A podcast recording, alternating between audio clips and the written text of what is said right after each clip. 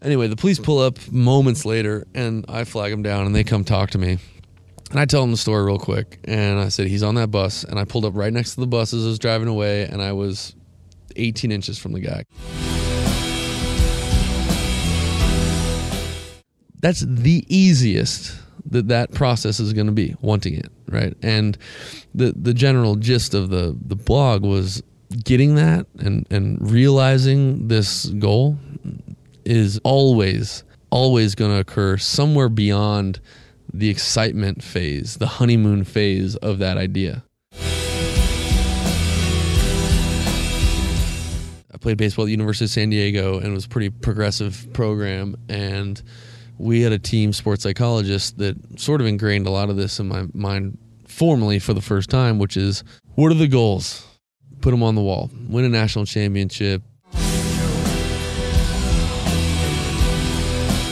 The most sustainable, best expression of leadership is organizational culture. You are listening to the Optimal Performance Podcast. The O P P is brought to you by Natural Stacks, makers of one hundred percent natural and open source supplements designed to help you live optimal. For more on building optimal mental and physical performance into your life, please keep listening to the O P P or check out natural stacks dot com. All right, happy Thursday, all you optimal performers. Welcome to another episode of the Optimal Performance Podcast. This week, we've got a cool episode for you. I am in Los Angeles, got to visit one of my favorite places in the world, Deuce Gym, hanging out with Logan Gelbricht. Logan, thanks for hanging out with us. Thanks for having me on. We got a, we got the the real one. I know, we do, we do. So, so if you guys haven't listened to the Bulletproof Conference Hot Seat episode, go back and listen to that one. We had Logan on as a hot seat guest. Uh, in that episode, we had nine people for about four to five minutes each. You got a real short glimpse of Logan. We're going to get him for the full episode this time. I'm in trouble. He's putting out the vibe already. Um, so, and that reminds me, if you guys are not watching this on video uh, and you want to, go to natural stacks dot com. You'll be able to see the blog post version of this, along with links and resources, any of the stuff that Logan talks about in today's episode. Uh, while you're there, sign up for the um, Natural Stacks newsletter. Stay in touch with all the cool stuff that we're doing, and go to iTunes, leave us a five-star review, let us know how much you like the show. Uh, if we read your review on the air, we will hook you up with some free stacks. Finally, share the O P P. If you like this, if you enjoy this show, if it helps you, share it with the people in your life, friends and family who will benefit from the things that we're talking about here. So we'll get straight to Logan. We're lucky enough to catch him. Uh, he's, he's got a really busy schedule. He just competed at North America uh, U S A Nationals for Strongman yep. last weekend. And next week he's gonna be in Fiji. Uh, so guy's busy, he's got a lot going on, and that's only the tip of the iceberg. uh, yeah, I, I don't like the, like, I don't like claiming like, oh, I'm so busy, you know, like that's such an easy thing to say, but um, I'm glad to be here with you, so. I, I'm, I'm glad that you're glad, I'm glad that we can do this. So, yeah. So to catch everybody up, uh, if you're not familiar with Logan, uh, like we said, you run Deuce Gym, which is an amazing community, uh, an amazing facility, amazing strength and conditioning facility in Venice, Uh, California. We'll talk a little bit about what you do there, but, but this is certainly not going to be a, a strength uh, X's and O's podcast. Yeah, okay. um, Logan is a fascinating individual. Uh, I follow very few people only for the sake of time. Logan is one of the people that I make sure that I keep tabs on what he's got going on, because um, you know, one of the things that I like about you is one of the things that I'm trying to model in doing that is that you have surrounded yourself with high performers and people who are always doing a lot of cool stuff, bettering themselves, bettering society, um, building communities of other like-minded people. Uh, and that's one of the things that, that we talk a lot about on the show. Um, you know, quickly to cover all the other stuff that you do. You've got Original Nutritionals, a supplement company. Uh, you're writing a book. You've got another secret project that we won't talk about. Um, okay.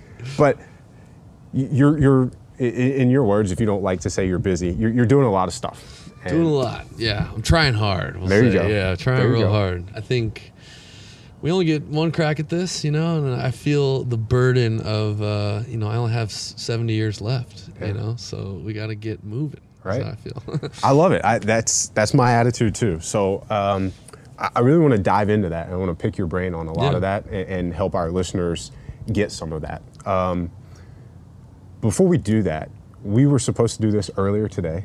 Right. And we didn't because you were a little bit late. Logan did a cool thing today. And, and I, I'm bringing this up because in, in some recent podcasts, if you guys haven't listened to these, go back and listen to Vanguard Part One and Two, where we talk about, you know, not being a liability, being an asset, uh, being more useful as a human. And Logan's gym has a hashtag and it's hold the standard. You're right. And you did that today. You had okay. a chance. You had a chance to not do it. You're giving me that. All right. All right. You get, I like and you that. did. All right. So he was late because there is a, a thief in the Venice area who has been swiping cell phones. I'm going to let Logan tell the story, but Logan saw it and he intervened and he got the guy arrested. That's right. So we have uh, a thief on the loose. You know, Venice Beach has a, some flavor, you know, that makes it a beautiful place. Yeah. But uh, with that flavor can come some interesting characters. And uh, for some time now, there's a, a fancy road up here, which is like the sort of the beach version of Rodeo Drive. It's Abbot Kinney. It's a shopping road or whatever. And just for like several months now, there's been one particular person that has been just sort of terrorizing the area. And essentially what he does is, you know, he gets, he gets someone while they're texting or just somebody physically inferior, and he just runs up on them and basically runs them over in Uh, taking their phone, and he'll take their phone and steal it, and just he's moving so quick and just sort of hits a strategic person that um, he hasn't been caught, right? And so sort of retroactively thinking here, what I realized was we apprehended this person today. Uh, I didn't know it at the moment that that was what was happening necessarily, but long story short, I had a meeting earlier at uh, favorite coffee spot over here, and I was leaving to go to another appointment, and uh, on my bike I passed by uh, what I, I wasn't sure of in the moment was essentially a guy doing that. He ran into a, some poor woman um, and knocked her over, stole her phone, and kept on running. And I sort of noticed the interaction and then the sprint that happened thereafter, uh, and then this was sort of right in front of me. So as I passed them, uh, some people were like, "Oh my God, did he just take your phone?" And I sort of just solidified what I thought I saw.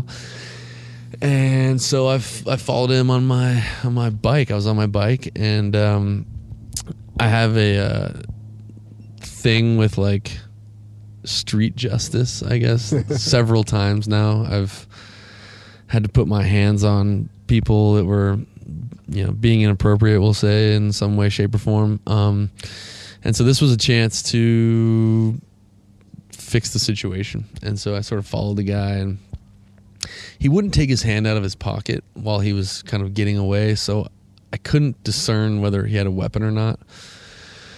So I didn't make the decision to put my hands on him. I was kind of keeping him in sight. And um, he was getting away pretty quick, and he came up behind another couple women who were walking, and I and I was sort of anticipating him doing this again on his way out, essentially. And if he did, I was in a position sort of out of his view on my bike to where I could I could sort of get to him within five seconds, ditch the bike, and put two hundred twenty-five pounds on him and just kind of get him by surprise. And he didn't. He kept on moving. And so I I, I made a decision that the the smart move um would be to not put my hands on this guy and just kind of keep him in sight. So I, I called nine one one and um, explained what happened while we were sort of on the move. And he went into the public library, which is like a block and a half away. And so what I'm realizing is this is like his move. Like, you can snatch someone's phone in three seconds. In twenty-four seconds later, you're, you know, whatever, down the road. And he went into the library, and at this point going into the library, he was pr- he was pretty uh, sketched out, and I think he was putting together that I was not coincidentally around him for the last few blocks. And he changed his outfit, and he came out with like a newspaper that he was super interested in, and he was, you know, walking away. Well, some, something that sticks out to me about this is, like, it didn't dawn on me the first time you told the story as soon as you got back to the gym. But now thinking about it, he had a, a change of clothes there. Like, he was planning this. Right. He was planning oh, to go totally. to the library. Totally. Like, it's not It's not like he stole right. someone's clothes at the library. Right, which, you know, we come to find out this is a chronic thing for this guy. He ran in there without about a backpack, and he ran out with a backpack. So this is like his move, right? I couldn't have known that in the, in the moment. But anyway, so I'm on the phone with nine one one, and I've never really done that whole thing before. But, you know, they're sending people my way, and it feels like nothing's going to come of this. That's sort of what it feels like. It feels like I should just strangle this guy and get this lady's phone back. Um, but anyway, he's so he was walking out of the uh, library and in a new outfit, and I was like, no freaking way. Like, this guy is like, knows he's being, fu- he has a move. Like, this is all planned out, you know? And so he starts going uh, eastbound on uh, Venice, and I'm like telling the lady, I'm like, this is crazy. He just changed his clothes. This is for sure the guy. He... He's pretty aware that I'm here, and he's going eastbound. And she's like, all right, well, the police should be there any moment to look out for him. And I'm looking out. I don't see him. Long story short, he makes his way up to like a sort of a major intersection, and I'm kind of staying far enough back that I may lose him at this corner. And a bus pulls up at this corner, and I'm trying to figure out whether he went right, whether he went straight, or whatever. Come to find out, as I get close to the corner, he got on the bus, which I'm wondering if the police are even interested in this, whatever. Anyway, the police pull up moments later, and I flag them down, and they come talk to me. And I tell them the story real quick, and I said, he's on that bus, and I pulled up right next to the bus as I was driving away, and I was eighteen inches from the guy because he was sitting in the back seat of this bus. And the guy's like, okay, well, let me see if I can pull over this bus. So he drives up and catches up with the bus. I see the flashing lights or whatever, and he's just, he just says, wait there. Two minutes later, another cop car comes and picks me up. And on our ride over there, he explains that I got to I D this guy. And uh, it was him. It was him. I I D'd him. And they found like a dozen cell phones in this guy's bag. And so they're pretty confident that this was the dude. And so my afternoon was derailed a little bit, but... For a good reason. Felt good. Yeah, felt good. Well, I, yeah. Like I said in the beginning, I mean, you, you had a chance to say, do nothing. Yeah. And, and you chose not to. And I think that that's, it's a very indicative of, you know, why you're the leader that, that you've become in the community where the, the ideal is to hold and raise the standard. Right. So I think that's really cool. I think it's, it's awesome to see that, you know, you're actually embodying that, and not just by squatting a lot of weight, right, or deadlifting right. a lot of weight, which you can do, yeah. as as we know from yeah. the fact that you competed at yeah. Strongman Nationals last weekend. Yeah, you know, I separate of like the business thing, it was a cool chance to like do something positive. I was just a bystander too, but I I, I kind of like accountability, right? Yeah. And you know, fitness is a one small conversation that you know can speak to that stuff, but I don't like the lack of accountability that comes with like sort of petty crime, right? And so just I find myself in all these scenarios around my my small little bubble of a neighborhood here, just not really excited about some like some poor lady just got physically assaulted and got her property stolen, and that's a blip on any sort of policeman's radar, but you know, fuck that dude for, right. for you know, excuse my French, you like can, that, you can you know, say it, so no. It's like uh, that's where I'm at, and uh I so. think that's that's the mindset that I think a lot of people have, but very few either right. can or will act in that situation. Um, right. So I think that's very cool. Um, so speaking of fitness, I think the the extreme uh, of the depth that I want to go into fitness for, for the sake of this podcast is a blog post that you wrote about a week or two ago. Um, we'll have a link on the blog post for this podcast, a link to the Deuce Gym blog where you guys can read the stuff that Logan is writing. But he's a very thoughtful guy, has has a great perspective and great insight onto a lot of common things. And one of the things that you wrote about recently was, um, you know, the fact that our goals usually don't get met until sometime after that initial excitement wears off. And you're referring to the fact that, you know, we have to embrace the grind, you know, accumulate reps, do the work, um, you know, to trust and enjoy the process. Can you elaborate on, on that a little bit for our listeners and maybe give some tips for, you know, how to see those things through? Yeah. Uh, I mean, uh, the general premise was the idea that, like, and I talk about this in a number of different ways, you know, talking about the same thing in different ways. And it, the short story is, um, it never really pays to be a front runner, right? The, the easy thing to do is to want cool outcomes, you know, and this is maybe like a goal setting conversation as well, but it's like, it's not hard to want great results, right? Like, whether that's who, who doesn't want great right, results. Totally. But like, I think we, we sort of trick ourselves and we're like, hey, check it out. I got awesome goals this year. I want to do this and I want this and I want that. And it's like, awesome. But that's the easy, that's the easiest it's going to get. You know, I want a Ferrari. I want to be a, uh, I want money in the bank. I want, uh, you know, to have abs or whatever your weird goals are. That's the easiest that that process is going to be, wanting it. Right. And the, the general gist of the, the blog was getting that and, and realizing this goal is always, always going to occur somewhere beyond the excitement phase, the honeymoon phase of that idea.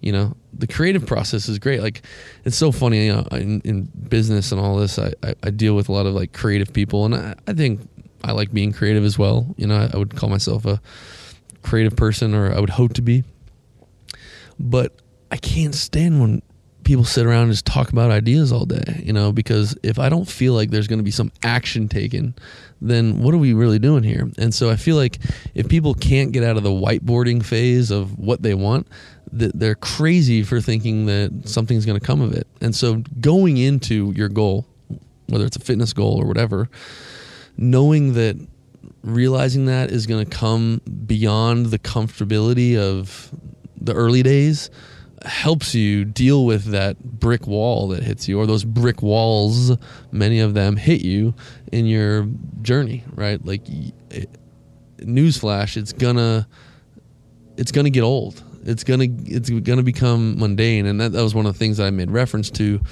was a um, paper on performance, and I'm blanking on the author, but it's a research paper that looked at the performance of high caliber swimmers, competitive swimmers.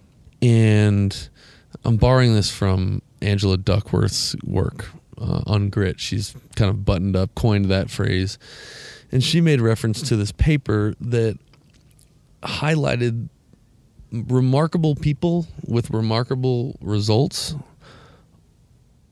are quite unremarkable in their actions, right? The work is mundane and boring and repetitive.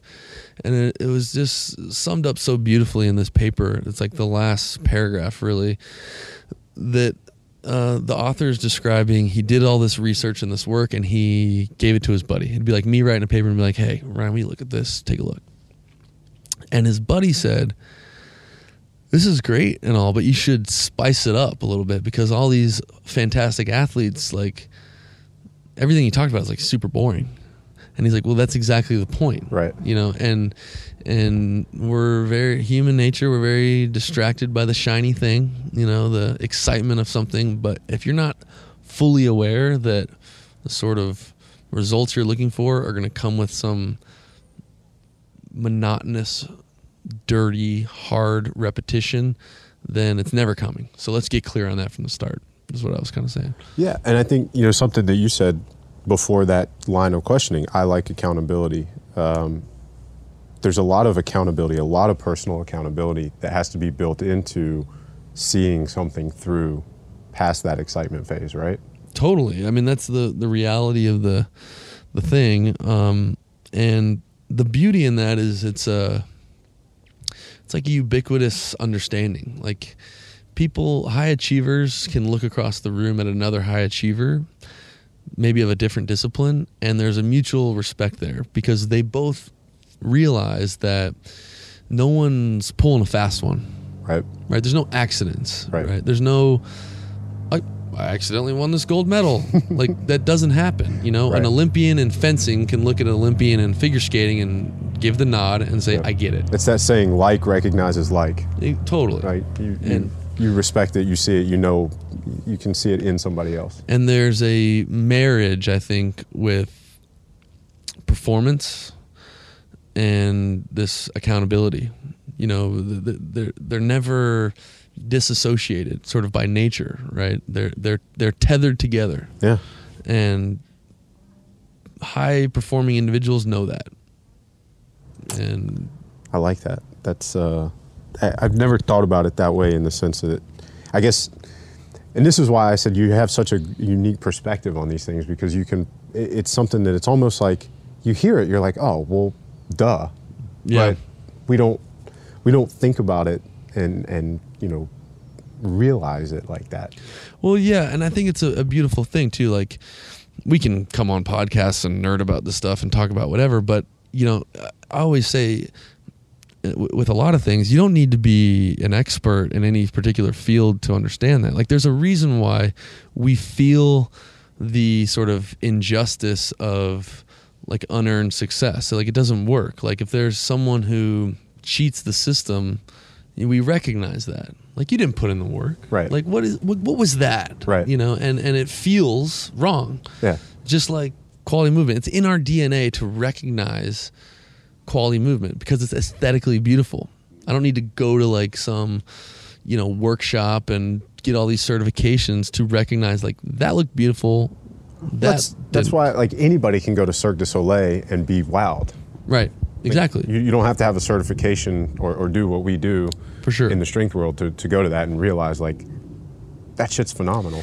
Yeah, and you may not understand the complexities of what's happening there, or like the sort of deeper sort of mechanical things, or be able to cue someone or whatever, but like, you know, any layman can look at um, a faulty squat and just realize that that doesn't look so sexy. There's something wrong with that, you know? Yeah.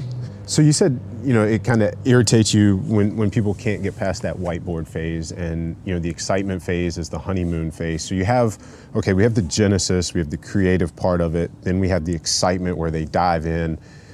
I know you guys have a goal-setting class at Deuce, and, and maybe you have written about this, and, and I haven't seen it, but do you have, like, can can you can you outline the rest of that process from start to finish? Uh, like, what are your names for the next phases, and how do our listeners kind of go through that?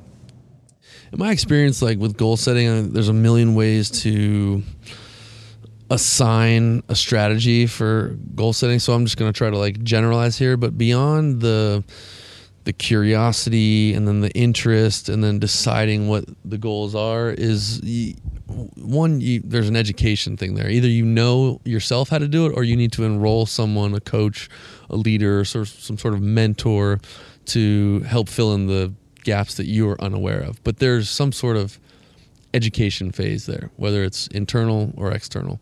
And then there's um, sort of a one foot in the other, left, right, left, sort of um, process-oriented approach to the goal that you have written on the wall. Like in college, you know, we were very fortunate. I played baseball at the University of San Diego, and it was a pretty progressive program. And we had a team sports psychologist that sort of ingrained a lot of this in my mind formally for the first time, which is, what are the goals?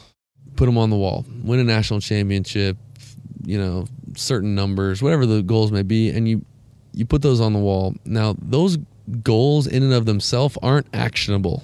Right. Like, I can't write win a national championship and then just look at it hard. That's an outcome. It's an outcome. That's that's not something that you can wake up and do. Totally. And we all want these outcomes. So what we, we need to do is sort of like trade or translate that outcome into tangible, process-oriented things, like binary steps that you could say, yes, I did this, or no, I did not, right? For example, I want to win a national championship in Division One college baseball is the goal. How do I tangibly sort of fill in the gaps from here to there? It's not get better at hitting. That that's loose. I, I can't finish the year and say yes or no. I could say, well, maybe, kinda, depends on who you ask. There needs to be a tangible thing, uh, an assignment to X number of quality at-bats per game. And, and without getting too far into the details of baseball, a goal to achieve a quality at-bat is a much more process-oriented goal than, say, get X number of hits. Right. Because hits again are out of my control, but I can go up there and have a quality at bat.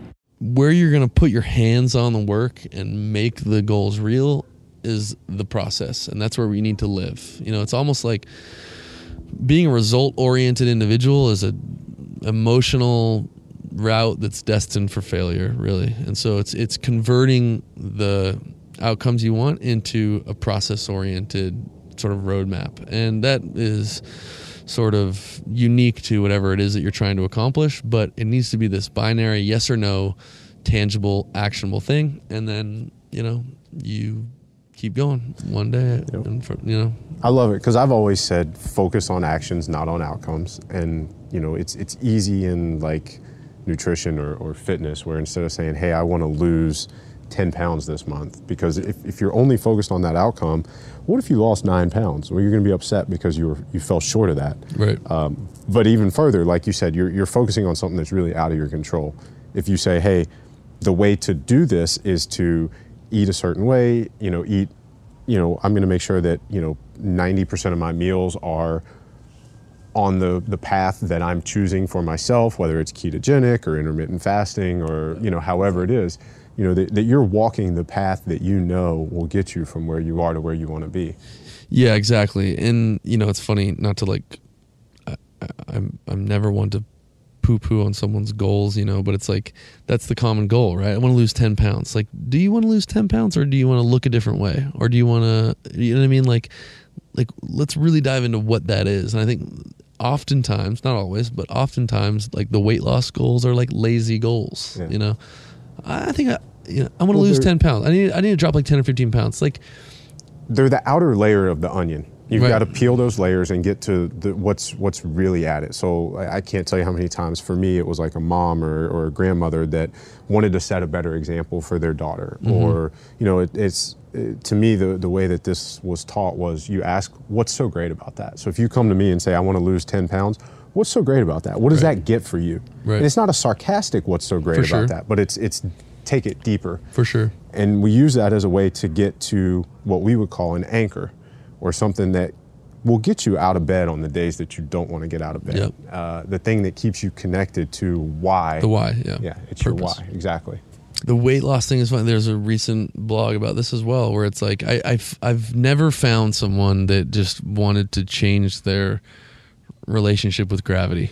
You know what I mean? It's it, the why is something else. They want to look different. There's a body composition thing. It's like, so that's that's beautifully said. You know why? Well, why do you want to lose ten pounds? Because I can. Sh- you, you you probably would really enjoy a version of yourself that weighs three pounds more, that is leaner, healthier, faster, stronger, better relationship whatever, with right? food. You know what whatever. I mean? It's like right? yeah, it's like, you know, I I know that if I'm, you know, two twenty-six and lean and strong is a, always a better outcome than I've, you know, I can be two twenty-one and soft, you know, softer, right? And and it's like, it's often a misguided deal. So when when it comes to tangible, process-oriented goals, my bias is always performance. I mean, I'm, if someone came to me and said, you know, I I want to look a certain way, I would kind of tell them, I don't know how to do that. I'm a performance coach. You will probably like how you look, but here's the deal. I find that most aesthetic goals, outside of, I'm ignorant to bodybuilding and physique and all that, but most general population aesthetic goals are best tackled through a performance-oriented approach, because numbers are real. If you're stronger and more flexible and faster and have greater work capacity, you will probably look like it as well.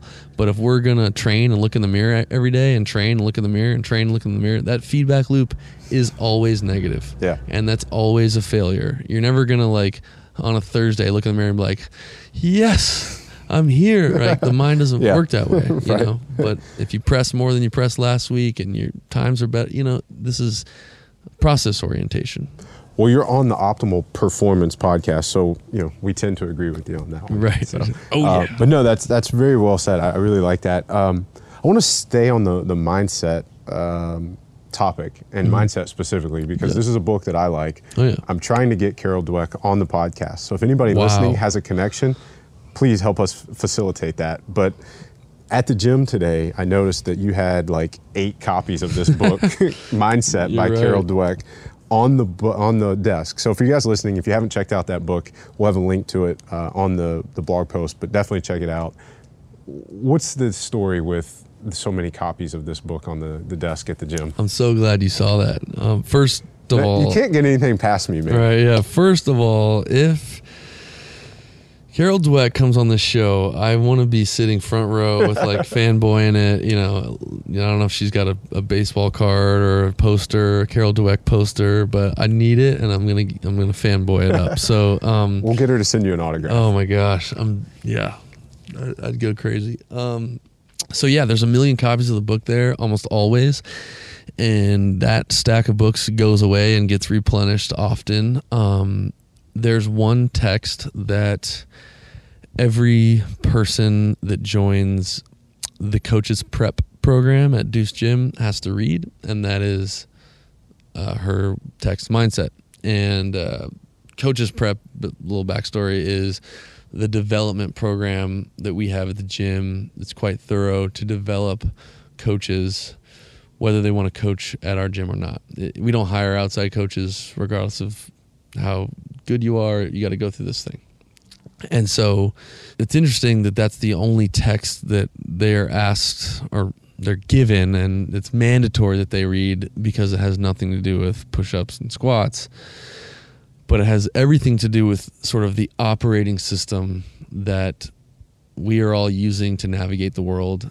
Furthermore, it's the operating system that we need to share the space with others, right? right. I got to deal with you, whether you're a growth mindset person or a fixed mindset person. Yep. I would prefer to deal with you if you're a growth mindset individual. Yep.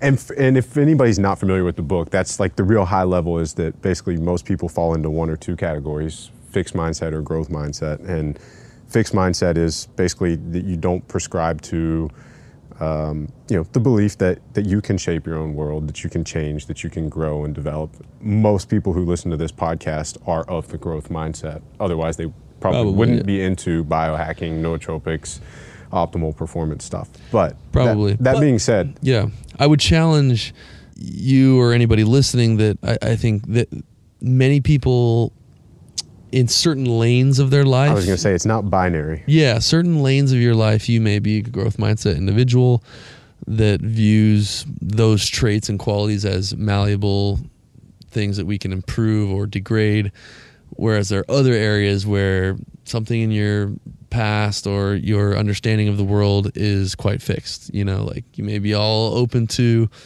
being able to improve your health and well-being, but you may think that you're generally not artistic and you're right. prone toward, you know, whatever. Or like thing. Your view of finances or exactly anything. Exactly. Right? And um, where you you can be highly successful with a growth mindset or a fixed mindset, I think it's just important to realize that peak expression of your potential is most facilitated by a growth mindset, right? Which that we have, we have some hands on the controls and that we can improve. Furthermore, that we have responsibility, you know, of our own expression, really. Yeah. So on the topic of books, that's the only one that you require your coaches to read in coaches prep. Are there any books, I know you read a lot, so are there any books that you would recommend for our listeners? Oh man. If you had to narrow it down to like three or four. Right.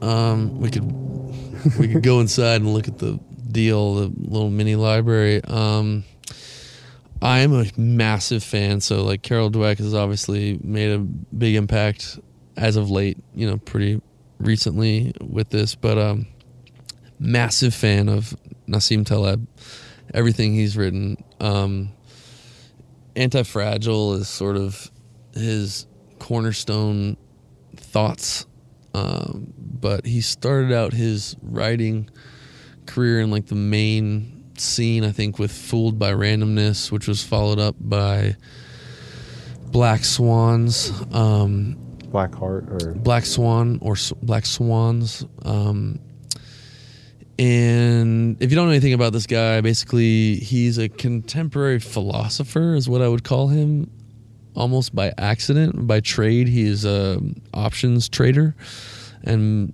um, he basically makes nine figures on the unexpected, untrackable, unforeseen events that will forever be a part of our history. And he is very critical of academia. He's very critical of individuals that have influence and opinions that don't have skin in the game. So politicians are fair game for him. Right. Because he has skin in the game, often financial skin in the game, he, uh, and he's a brilliant guy, don't get me wrong, he uh, sort of has an interesting view of the world, right? You know, you'll have all these academics, and we'll stay with the trading example, traders who would look at all the numbers and data and science about a market and say, with ninety-nine point nine percent probability, we can guarantee that we'll see a, say, twelve percent return on this thing. Pretty safe bet. And this is a stereotypical expression of trading in the U S, where people bet a considerable amount of money to make a little bit with almost one hundred percent certainty. The problem with that is the only thing that is certain is uncertainty. So what happens is shit gets weird. nine eleven happens.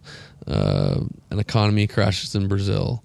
Uh, these unforeseen events occur, and all these academics and all these um, you know, algorithm heads put their palms up and say, well, you can't blame us. There's no way we could have foreseen this coming. To which he says, you're a sucker, because though you couldn't have known the details, what we know is these types of things are guaranteed.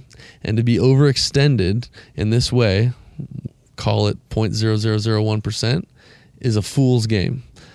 And so a, a, a day in the life of trading for him looks like losing hundreds of thousands of dollars a day, and then one day making six hundred million, right? Right. And um, you can, you can, if you're reading into this, you can see the sort of crossover to life. You know, he explains this brilliantly with the, you know, the story of the Thanksgiving chicken or Thanksgiving turkey, right? And it, basically what he's talking about is the narrative fallacy. As humans, we understand stories very well. This is part of our evolution. It's the reason why we can communicate. If I asked you right now to memorize ninety-nine random letters of the alphabet in a random order, yeah, no shot. I don't care how many nootropics you're on. You know what I'm saying? But if I But I know how to do it because I know techniques that utilize stories. Potentially. Right, right, exactly. There, and there are those techniques. And, but that's the point. Exactly. Stories. The the the um, memory experts use this right. thing that, you know, we're, right. we will later see as a fallacy. Um, but if I if I told you two English sentences, you could recall the letters in order a hundred times out of a hundred, right? Right, without any drugs or special tricks. Right, right. The beauty in this is it allows us to communicate and share things and memorize things and tell stories and pass on ideas. The problem with this is things can happen to us that are seemingly random. And it's our human nature to assign meaning to them. So something happens to you. It's crazy. You, you know, your girlfriend breaks up with you. You, you know, uh, you get fired from your job. And immediately what do we do is we look back in history and we start to line up the thing that makes that story true. How did this come to fruition? Right. And it's sort of out of our nature to, to admit or um, be willing to say that maybe something just happened. Maybe there wasn't this grand scheme or this story leading up to it. Uh, we can't wait to say everything happens for a reason, you know? And this is his idea, um, Fooled by Randomness. Um, you know, the Thanksgiving turkey is born, and then his first day of life is walking around in the grass, and then at noon a bell rings and the farmer comes out and puts out feed. This happens again the next day. At noon, a bell rings, he puts out feed. And this happens for a thousand days in a row. Now, if the turkey was, you know, a conscious being he'd bet all his money in the bank that on the day number one thousand one, that at noon a bell would ring and some feed would come out. The narrative has spoken. This is a, almost a fact. Right. Well, unbeknownst to the turkey, the one thousand first day is Thanksgiving. And so instead of the bell ringing at noon, the farmer comes out and with an axe, off goes his head, right? And he would be one of these traders, palms up, saying, well, no one could have foreseen this coming, right? And so it's just um, an interesting philosophy to sort of separate these stories and potential um, traps of the human mind. So we have some books for you guys to pursue. We'll ha- I'll have uh, links to all those books for you guys on the, the blog post for this. So, so many questions to get to. I heard that you could send forty-two emails in ten minutes. Or maybe it was phrased like, if there was ever a person who could get through all of that, it's Logan.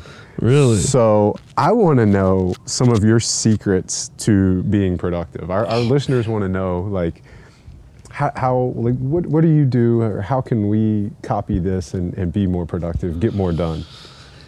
I you know earlier I said there's nobody that's uh, pulling a fast one. I feel like I'm pulling a fast one on this. I don't know who told you that, but I'm I'm not the most. I, it doesn't doesn't necessarily have to be efficiency with yeah. email. I'm not, yeah, I, I'm not the model for efficiency. I do get a lot done.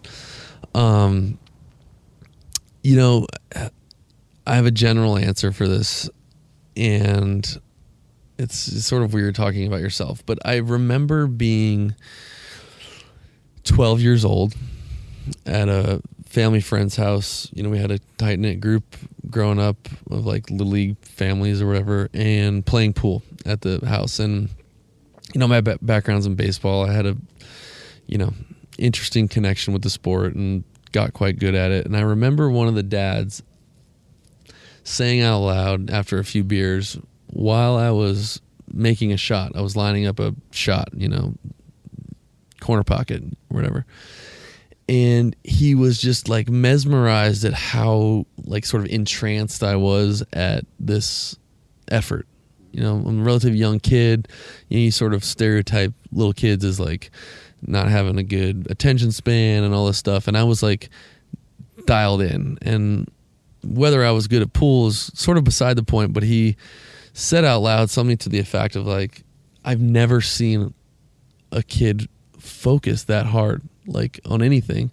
And he goes, that's probably why, you know, essentially we see what we see. Like I was very sort of asymmetrically talented at baseball. I put in a lot of work to it. But when he said that, I sort of recognized about myself this level of focus, and um, I'm very introverted, you know, and so when I focus on something, I'm dumping like massive attention to it. And so when I'm writing emails, I'm writing emails and I'm banging them out. When I'm not writing emails, I'm not writing emails. I'm doing, you know, I'm doing something else, you know, and uh, I don't know what that is. I mean, it's it's a hyper focus, I think. We've had people on the show before, and, and it's been written about and talked about. I think the idea of multitasking is, is almost a fallacy. Yeah, to it's think not that, a thing. To, that you can do, you, you can only focus on one thing at a time. So to increase your presence and awareness of whatever that thing is that you're doing, do that one thing, knock it out, be done with it, move on to the next thing. Yep. Navy SEALs and, and, and the way that they clear a room is, is always the example that, that sticks out in my head. Is they don't they don't kick in the door and just start spraying everywhere. Right. They, They pick one target, they take it out, they move to the next one, bam, yep. next one, yep. bam, next one, bam. So there's definitely something to be said for that. Yeah, it's a lot of like mental horsepower that I, I as I got later in life, realized that not everybody utilizes that. And there's pros and cons, you know, I'm sure. You know, one of the things I'm actually, I, that came up in um, the book that I'm working on is a, another story where I sort of reaffirmed what was told to me on this game of pool, which was, this is before college and before sports psychologists and all these high-level coaches.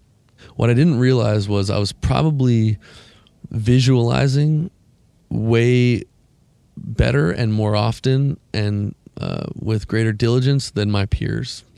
And I sort of, I don't know why I did this, but I attribute a lot of my success in that sport with it. And I, and I realized it on a day that um, I was in my teens at some point, and, you know, I was playing for a, in Southern California, you can play baseball all year round. And I played for several club teams at the same time. And it was just a free for all, you know, during the summers.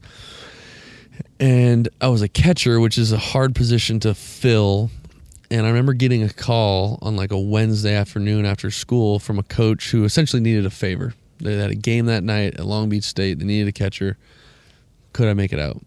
And at the time, I wasn't very good at saying no to adults and whatever, whatever. Uh, I said yes on sort of like a couple hours notice. And in the car ride over to the game, I started feeling sort of like, you know, behind the eight ball, not to use the pool reference again. And then I got to the field, and I'm down on the field just like I've done, you know, thousands of times before. And I felt like naked, like completely unprepared for this. And what I realized was my anxiety was coming from the fact that I hadn't visualized and thought my way through the game that, or the efforts that were about to happen that evening, the million times that I sort of subconsciously did before. You know, and it takes like a, you know, a rain delay or a rain out or one of these weird scenarios to realize like you're a hyper visual person who's like, you know, by the time you get there, I, I've been there twenty times already, you know, and right. um, and so I recognized that at a young age, and then sort of put the pieces together later with the whole more formal sports psychology style.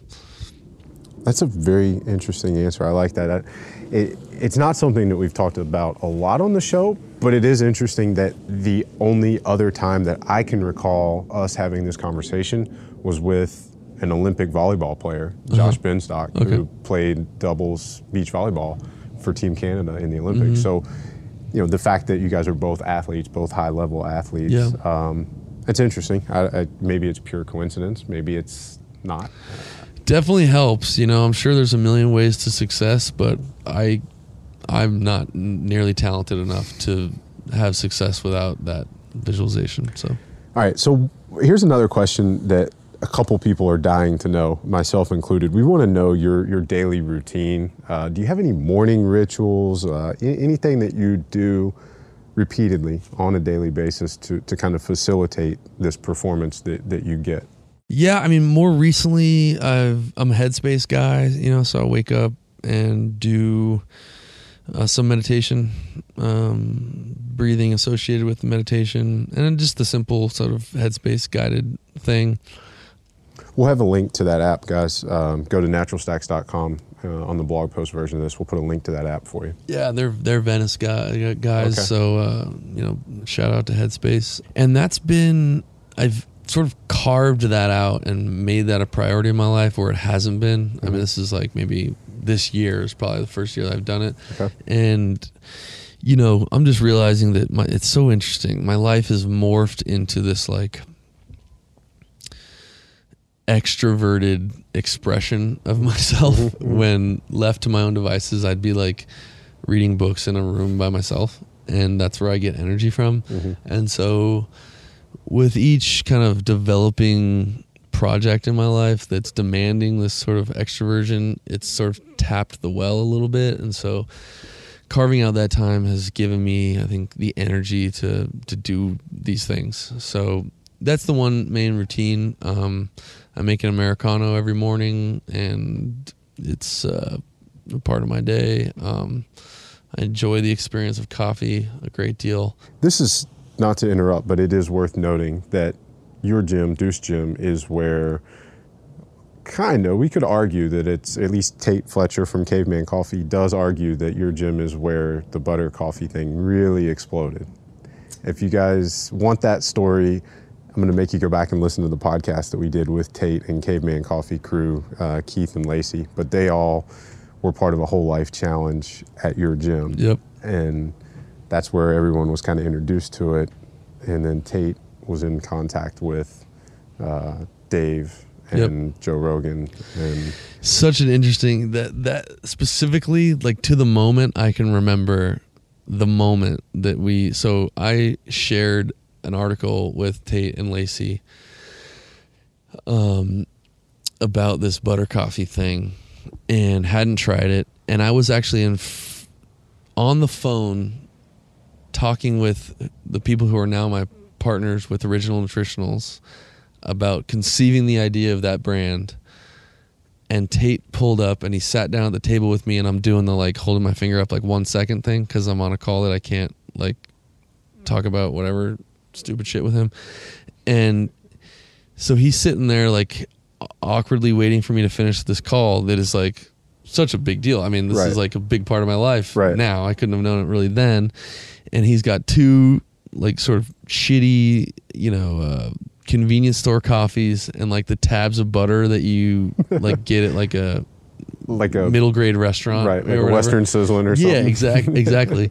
And um, he's like dropping them in there, and he's nodding at me, and we're doing the thing, and like that was the moment that we, I think, first tried this this phenomenon, you know. Yeah.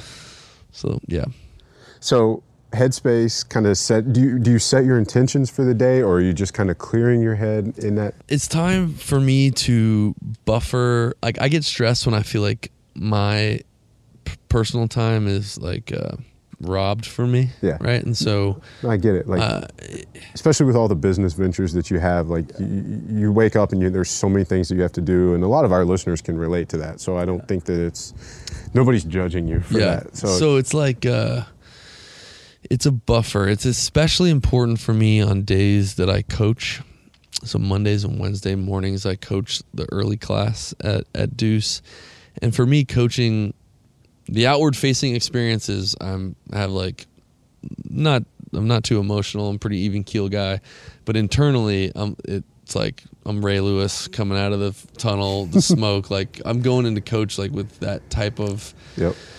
effort, and I need a buffer to sort of store up some energy, some little mm-hmm. introversion juice, yep. right? And that's really yep. important. It's interesting. I don't, I don't know that I've heard many people discuss that before, and I've actually written about it on our newsletter before, uh-huh. where I'm an introvert too, yep. and so a lot of the stuff you're saying I can relate to, and and as as I've been a, a gym owner and a coach, I can totally relate to. It's a great analogy. Ray Lewis on the inside, yeah, but on the outside, I'm still like a pretty mellow, chill coach. Like I'm not the, yeah. I'm not a boot camp like no, drill sergeant no. in your face. Like no. I'm not a cheerleader. No. Um, but on the inside, it is still that Ray Lewis. And and I've written about when I travel and go to events or conferences, mm-hmm. like it's a blast and it's fun.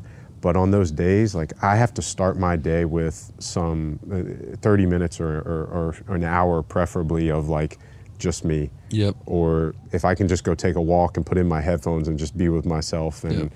uh, as an introvert, I get it. Oh, yeah. And, and I know a lot of people are introverts, so hopefully that helps some people. For sure. I think it's good, regardless if you're more extroverted or introverted, to like have some ability to cross over and do yeah. the other thing, right? You know, to get some sort of like balance and expose yourself to some things that'll help you grow. You know, I I, I talk I uh, talked to some kids at a career day actually uh, a couple weeks ago, and one of the things that sort of being at a school like that reminded me of, and this is so, so ironic, is like from elementary school, and I have distinct memories as late as high school of public speaking, just nightmares. You know, spe- you know, I I, uh, I I was a good student. You know, I, I did some, you know, some things in the classroom. You know, I could get you some good grades. I will cry tears, bawl my eyes out in front of my peers if I have to speak in front of the room. And I remember this as early as we had to like recite poems in like third grade is like when that started, yeah. fourth, fifth grade, up through some presentations in middle school, even in high school, you know, uh, like ranked first in class, four point whatever G P A. And it's like, just don't make me talk. Don't make me speak in front of these people. And now that's all I do. You know, it's like all I do is talk to people and whatever. And so you got to challenge the other side of your personality. Right. You know, I I, I believe. Was there something or, or can you pinpoint something that helped you get over that? Because as you were saying that, I'm like, the, the, the juxtaposition of then and now is, is not lost on me, because I know right. last time I saw you, you had just gotten back from teaching seminars for CrossFit Strongman in right. Europe. Yep. So, I mean, you you are, like you just said, you're constantly in front of people. You're constantly sharing information, talking to people. Yeah, I outgrew it. Yes, it's interesting. I remember, you know, word I think got around my little neighborhood, and uh, my best friend at the time, his dad sort of pulled me aside, you know, I think in middle school, and he was like, he's trying to encourage me, you know, and uh, he knew I had some presentation to give and was probably just freaking out, ruining my whole week thinking about it. And he goes, you know, when you're out there playing, doing your thing, you know, hitting, playing baseball, like, you don't think about the other people, right? You know, and I said, no. And you can play in front of a lot of people, right? I'm like, yeah. And he goes, you know, it's kind of just like that, you know, and that didn't help at all, like at all, you know, like it, it, it was not a good example. But I do remember the moment when I shifted my mind about it. And when I realized that uh, I think we're susceptible to turning public speaking into something that it's not, was like the game changer. Because in my head, I was turning a, a conversation in front of my peers into a State of the Union. I'm not the president. This is not a, this is, this is a conversation. We're talking about, you know, we're debating um, some amendments in middle school or something like this, you know? And so the moment that I treated it like a conversation, then I could be me and then be in the room with the people and whatever. And so for me, that was everything. So that's what I do now. When I get in front of a class and I'm coaching class, I'm, I'm talk, I'm talking to them. We're, we're having a conversation, and it's not a presentation. There's no suit. I have no tie. There's no teleprompter. I'm not giving the State of the Union. I'm not building it up to something that it's not, you know? And so I think that allows me to play into my personality and sort of downplay things, disarm the situation for everyone involved, myself included. So that, that that's what helped. Not like pretending everybody's naked or that, you know, it's like a baseball game. It's such a weird. Yeah. That's awesome. I, I like it. We we got some public speaking tips on the Optimal Performance Podcast. Yeah, just go um, talk to them.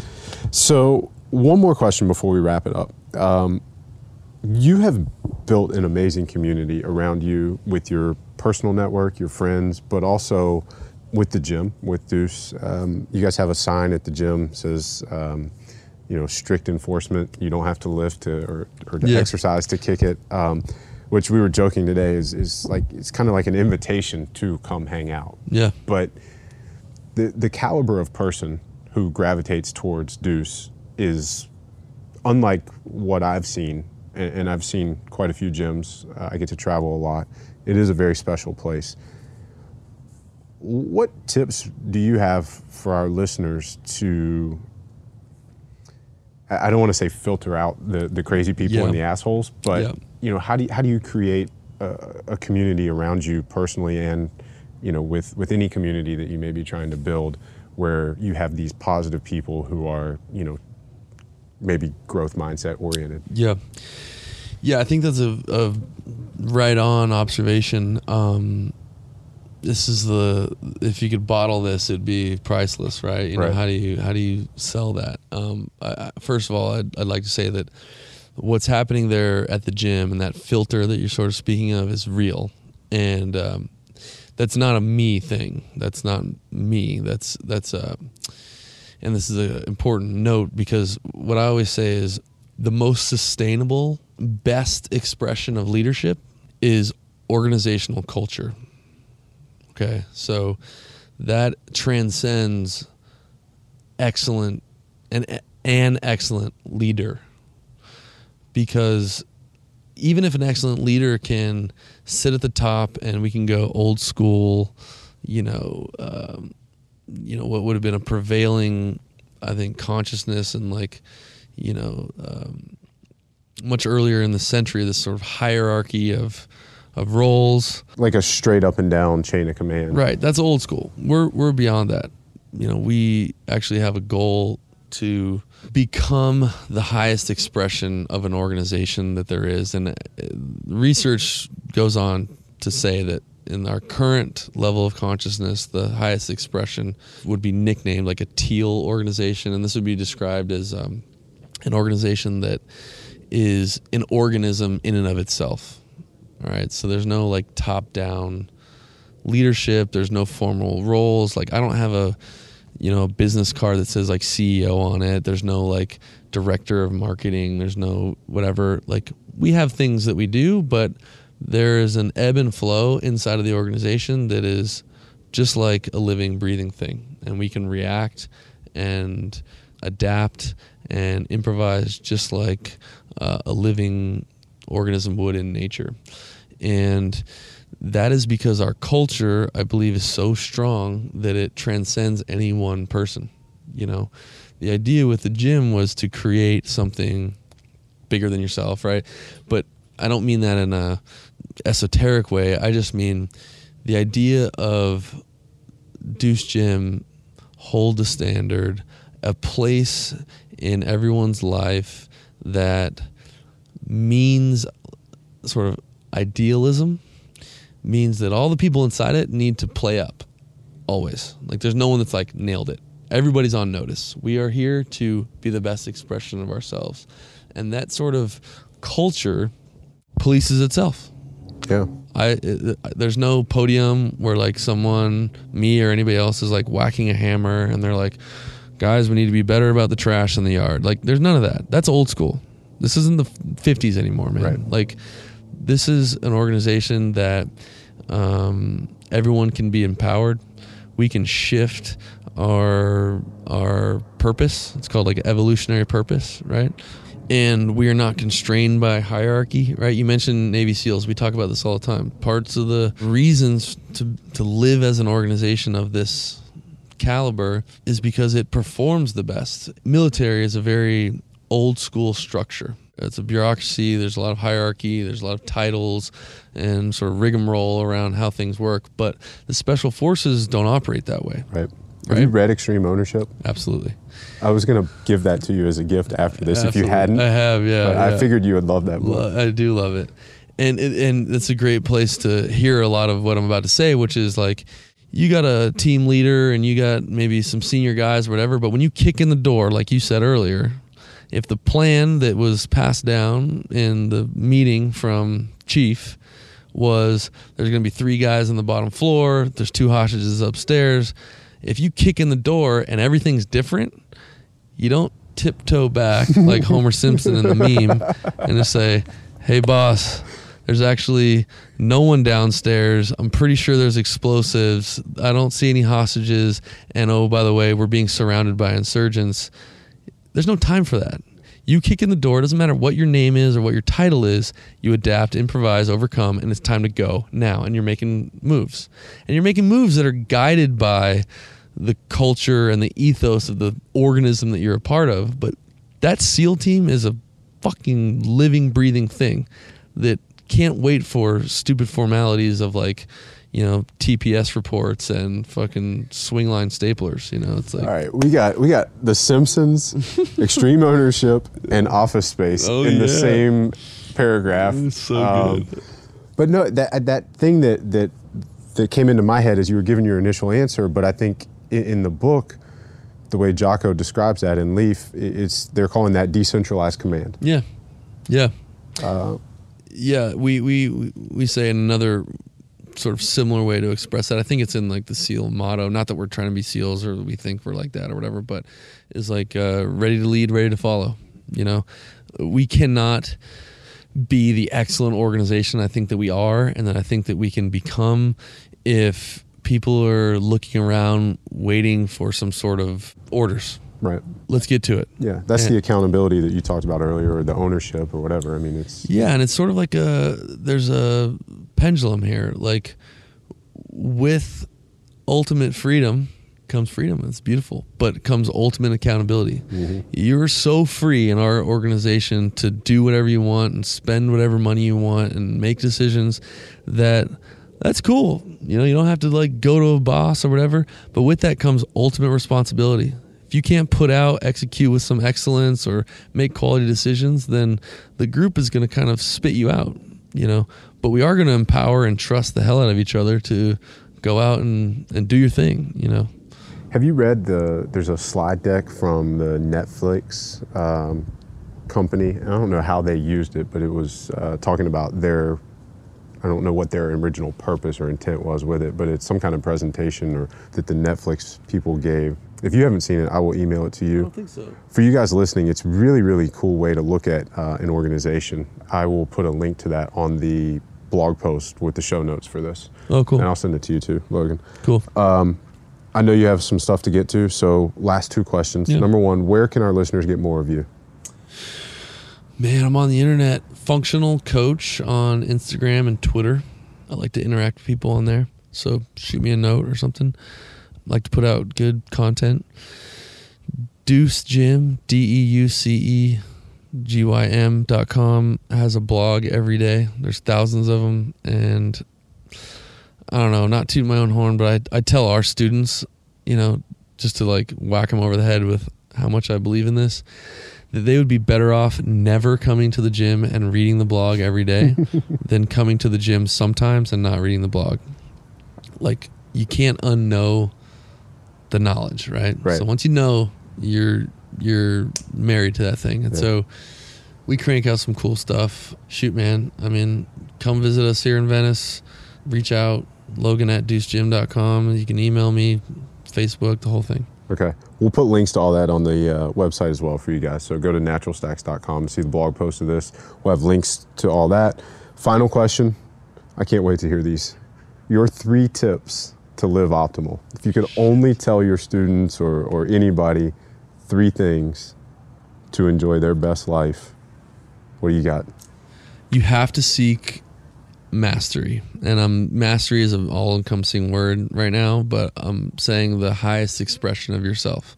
And the reason why I say that is uh, it's forever relevant, right? So if you say that today, it's challenging and hard and a lot. And if you say that fifty years from now, same thing. Um, and just that simple premise will put you on journeys that will live a most fulfilled life in any way possible, and will teach you the lessons that I really believe you can only learn by reaching for the highest sort of expression of yourself. You know, it's only available that way.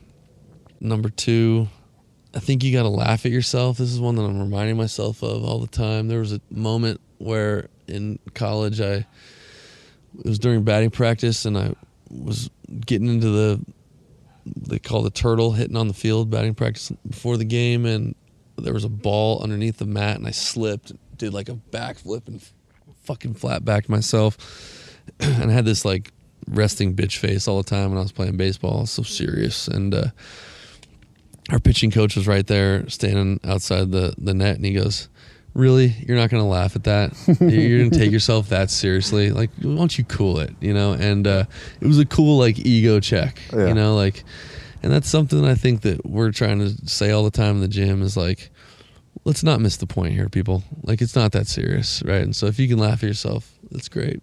The last one, I'm really big on self-respect, you know, and I think everything that's corny is true. And so if this sounds corny, then it just means it's true.